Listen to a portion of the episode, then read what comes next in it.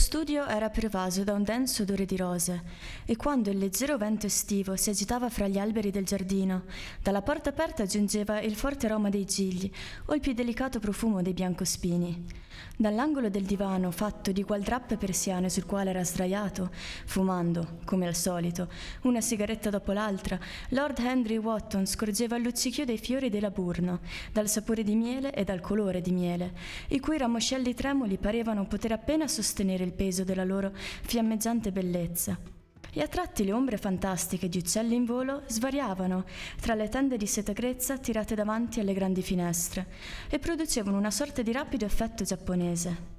Gli ricordavano quei pittori di Tokyo dalle pallide facce color di giada che, con un'arte forzatamente immobile, cercano di comunicare un senso di rapidità di movimento il cupo brusio delle api che si aprivano la strada nell'erba a lungo non tagliata o giravano con monotona insistenza intorno alle punte dorate dei caprifogli dalla fioritura disordinata sembravano rendere l'immobilità ancora più opprimente.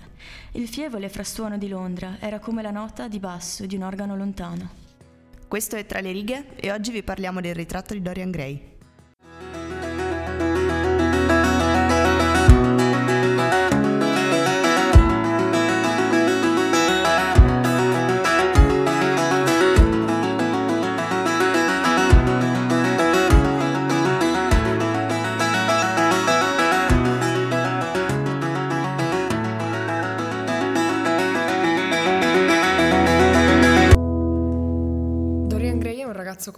Tanti, però di una bellezza eccezionale, di una bellezza quasi, quasi impossibile. E un giorno fa un, con, fa un patto col diavolo e decide che vuole rimanere giovane e bello per tutta la vita, a costo di rinunciare alla propria anima.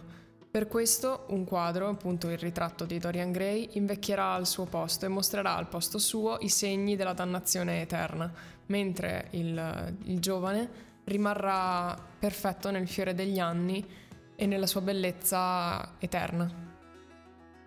Bentornati a questa nuova puntata di Tra le righe. Oggi il sole splende e Margherita è più rossa del solito.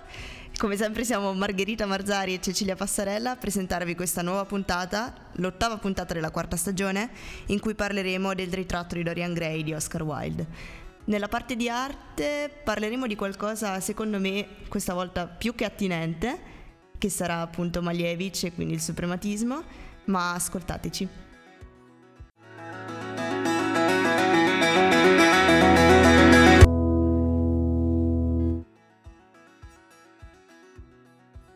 Siamo quindi tornati con una nuova puntata. Cecilia mi sta guardando con una faccia da sberle perché doveva attaccare lei, invece ho dovuto attaccare io. Però va bene lo stesso, va bene così. Ogni tanto ci vuole. sì, quindi tipo adesso dovrò rieditare la puntata perché ho 10 secondi di silenzio di lei che mi fissa. Vabbè, comunque abbiamo detto che parliamo del ritratto di Dorian Gray di Oscar Wilde. Esattamente. Un libro che è stupendo e che tutti dovrebbero leggere, anche se probabilmente a tutti hanno fatto una testa così a scuola perché se non si è letto si è comunque studiato. Sì, è vero, però non è uno di quei libri che dici si studia e poi lo si odia, più o meno, più o meno come i promessi sposi. Eh. No, esatto. È un libro che si studia e si ama. E si ama. Cioè, è utile studiarlo proprio per riuscire ad apprezzarlo meglio, anche perché molto spesso non siamo tutti grandi lettori, nemmeno noi, di quelli che leggono, non so, troppi libri all'anno e che appunto riescono ad apprezzare e anche a saper leggere tra le righe le cose che... eh, questo era voluto. Insomma, le cose che magari per un lettore meno attento sono più difficili da comprendere e quindi può aiutare anche lo studio del libro in questo caso. Diciamo che secondo me questo libro eh, è giusto quello che hai detto, ma non solo, nel senso che si presta un po' alla doppia lettura, alla doppia interpretazione. È un libro che può essere apprezzato da chiunque, anche senza andare particolarmente nel profondo, nell'analisi. Ma se si vuole c'è comunque da analizzare per una vita. Ci sono comunque un sacco di rimandi eh, culturali, storici, filosofici, di esatto, di qualsiasi tipo. Beh, come dicevi, è facile da, da apprezzare anche per uh, i lettori, diciamo, più rilassati, specialmente per lo stile di scrittura, uno stile anche esteticamente molto interessante. Sì, diciamo che è uno dei manifesti dell'estetismo alla fin fine. Perché comunque è un esempio lampante, cioè la bellezza è soprattutto in questo libro. E infatti Dorian Gray, ma non solo lui comunque, perché lui è quello che ha il coraggio di farlo, ma tutti vorrebbero fare la stessa cosa, lui rinuncia a tutto per rimanere bello. Sì, è il prototipo ideale del dandy di Oscar Wilde. È come fosse una sorta di, di, di personificazione anche dello stesso autore. Sì, e oltre al fatto proprio della... A proposito di questa cosa, della personificazione dell'autore, c'è un'interpretazione molto interessante, secondo me, che, che vede praticamente Dorian Gray come l'uomo che Oscar Wilde vorrebbe essere. Lord Henry invece è l'uomo che gli altri credono che Oscar Wilde sia, mentre Basil, appunto il pittore, che parleremo anche di lui perché non l'abbiamo ancora nominato, è invece come lui si sente realmente. Quindi in sostanza Oscar Wilde si sente artista, però vorrebbe essere arte. Interessante. È abbastanza, questa è un'interpretazione bella e particolare comunque di questo libro.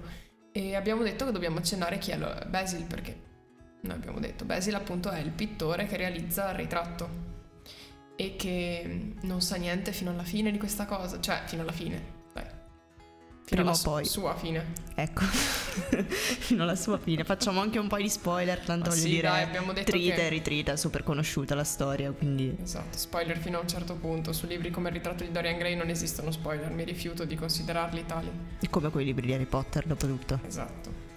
Ehm, invece Lord Henry è colui che plasma Dorian Gray, colui che gli insegna tutto. E anche a proposito di questa cosa del io vorrei essere come te, tu hai avuto il coraggio di fare quello che io non ho fatto, c'è un dialogo tra i due molto bello a un certo punto, in cui eh, diciamo che Dorian Gray va anche oltre quello che Lord Henry In realtà vorrebbe, sì. esatto. E gli dice stai esagerando, comunque hanno questo tipo di conversazione. Dorian Gray gli dice eh, non puoi dirmi adesso che questo non va bene, tu mi hai insegnato questo, io ho solamente avuto il coraggio di fare quello che tu non hai il coraggio di fare. Potremmo anche leggere questo in sostanza come una grande metafora, perché vedere Basil e Harry che in un certo modo sono anche attratti da, da Dorian Gray sta a indicare un po' il fatto di come, come tutti alla fine sono un po' attratti da Dorian Gray, sta a indicare anche un po' il fatto di come le persone si sentano irrimediabilmente attratte dall'arte, di come vorrebbero sempre di più tendere a somigliare a questa, ma di come non riescano mai effettivamente a arrivare e somigliare a un qualcosa di così effettivamente perfetto.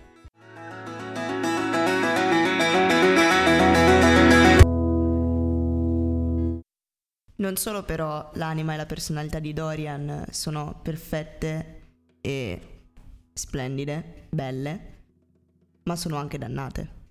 Sì, infatti lui comincia una vita senza scrupoli, perché proprio lui diciamo che associa l'essere bello al poter fare qualsiasi cosa. Quindi lui non si fa scrupoli per niente, fondamentalmente. si spingerà addirittura a compiere, a compiere omicidi. e le persone intorno a lui si renderanno anche conto di questa sua natura malvagia, ma non riusciranno mai a biasimarlo completamente per la sua natura, proprio per quest'aura così fascinosa che lo ricopre. Sì, diciamo che la, la bellezza è davvero la cosa più importante per proteggere questo suo segreto e è pronto a tutto. È aperto veramente a qualsiasi cosa, come hai detto anche tu, per esempio all'omicidio. Al punto che questa doppia natura lo fa assomigliare anche a un altro personaggio, eh, che è il Faust, Fausto, colui che aveva appunto venduto l'anima al diavolo, eh, proprio per l'eterna giovinezza e l'eterna bellezza. Quindi questo tema del doppio, che è anche caratteristico di quest'epoca storica, siamo intorno alla seconda metà del 1800 ed è proprio un tema che ritorna quello eh, della dicotomia tra il bene e il male, il bello e il cattivo, il buono e il cattivo. bello Sì, il siamo anche nel pieno periodo in cui c'è quest'aura di ehm, eh, moderazione, di facciata eh, e poi invece in realtà dietro appunto questa facciata di perbenismo c'è un mondo senza scrupoli, dannato e maledetto. Ma siamo anche nel periodo che precede appunto la rivoluzione psicoanalitica. Infatti contemporaneo, se non sbaglio, di, di- Oscar Wilde o leggermente precedente, potrei sbagliarmi, eh, è il Dr. Jekyll e il Mr. Hyde che parla appunto di questa doppia natura umana che è mh, cioè, c'è uno spartiacque tra questa natura buona e questa natura cattiva che non è sempre così definito ecco, come confine. Ma c'è ecco. sempre un po' dell'uno nell'altro. È interessante questo confronto proprio perché c'è, eh, c'è un sacco di punti in comune, ma c'è una differenza sostanziale. Secondo me è proprio quella che va a caratterizzare il ritratto di Dorian Gray, ovvero nel eh, Dr. Jekyll e Mr. Hyde la parte malvagia si vede che è malvagia, perché il malvagio è riconoscibile. Nel ritratto di Dorian Gray è proprio il contrario, ovvero la, l'anima maledetta, ma, cattiva, malvagia, senza scrupoli è allo stesso tempo esteriora, esterior, eh. Esteriormente, esteriormente perfetta e magnifica. Era consapevole, e questo pensiero portò un lampo di piacere nei suoi occhi di agata scura, che era stato a causa di certe sue parole, parole musicali dette con cadenza musicale, che l'anima di Dorian Gray si era rivolta verso quella ingenua fanciulla e s'era genuflessa davanti a lei. Il giovane era in buona parte una sua creatura, lo aveva formato precoce, e questo era già qualcosa. La gente comune aspettava che la vita schiudesse i suoi segreti, ma ai pochi, agli eletti, i segreti della vita venivano rivelati prima che il velo fosse rimosso.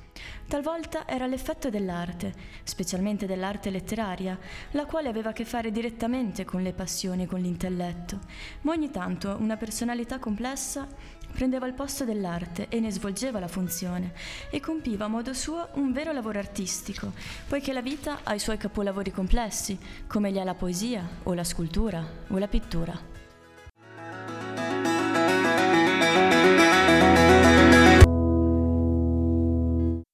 Per la sezione di arte abbiamo detto che questa volta parliamo di qualcosa che è particolarmente pertinente. Infatti abbiamo deciso di ricollegarci al a, diciamo all'idea di, della vita che ha Dorian Gray, ovvero il vivere la propria vita come se fosse un'opera d'arte, quindi fare della vita arte. Quindi c'è questa ricerca della perfezione e del punto più alto appunto nell'arte che si può ricollegare a Quadrato Nero su sfondo bianco di Malevici del 1913. Grandissimo Marghe. E abbiamo appunto scelto questo quadro proprio per la volontà di Malevich di rappresentare l'arte in sé per sé, quindi un'arte pura, che fosse appunto astratta e che non fosse riconducibile con le sue forme ad, ad altri tipi di forme di arte esistente o ad altri tipi di eh, oggetti concreti esistenti effettivamente. Per questo motivo il quadrato nero su sfondo bianco è la rappresentazione più prossima che c'è dell'arte in sé per sé è stata infatti paragonata alle colonne, per esempio, del Partenone, poiché esse possono essere considerate arte pura proprio perché non hanno più una funzione pratica, non, non ricoprono più una funzione pratica all'interno del, del, Partenone, ovvero una volta erano state costruite proprio per sorreggere questa, scru- questa struttura che doveva ospitare quindi il Pantheon delle divinità greche, aveva quindi uno scopo funzionale perché al, al suo tempo doveva ricoprire degli scopi religiosi. Oggi, che invece ha perso tutto il suo significato concreto, può essere considerata arte in sé per sé. Quindi c'è un po' questo parallelismo eh, tra mm, Dorian Gray e, e, appunto questa corrente, questo pensiero, della ricerca dell'arte come supremazia su qualsiasi altra cosa e, mm, e allo stesso tempo la ferma convinzione che l'arte per essere tale, per essere degna, debba essere inutile.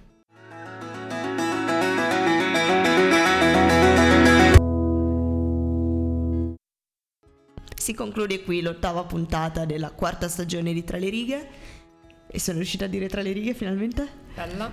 E noi comunque ci risentiamo settimana prossima, sempre il martedì, sempre alle 18.30 su Samba Radio o se vi perdete la puntata potete sempre scaricare il nostro podcast dal sito. Ultimamente siamo molto in orario anche con la pubblicazione del podcast, quindi potete trovarlo il giorno stesso dopo le 6, dopo le 7. Sì, esatto e mm, potete sempre lasciarci i vostri commenti sulla nostra pagina o scriverci o dircelo quando ci vedete, a noi fa piacere, anzi vi invitiamo a farlo e a consigliarci sempre nuovi libri.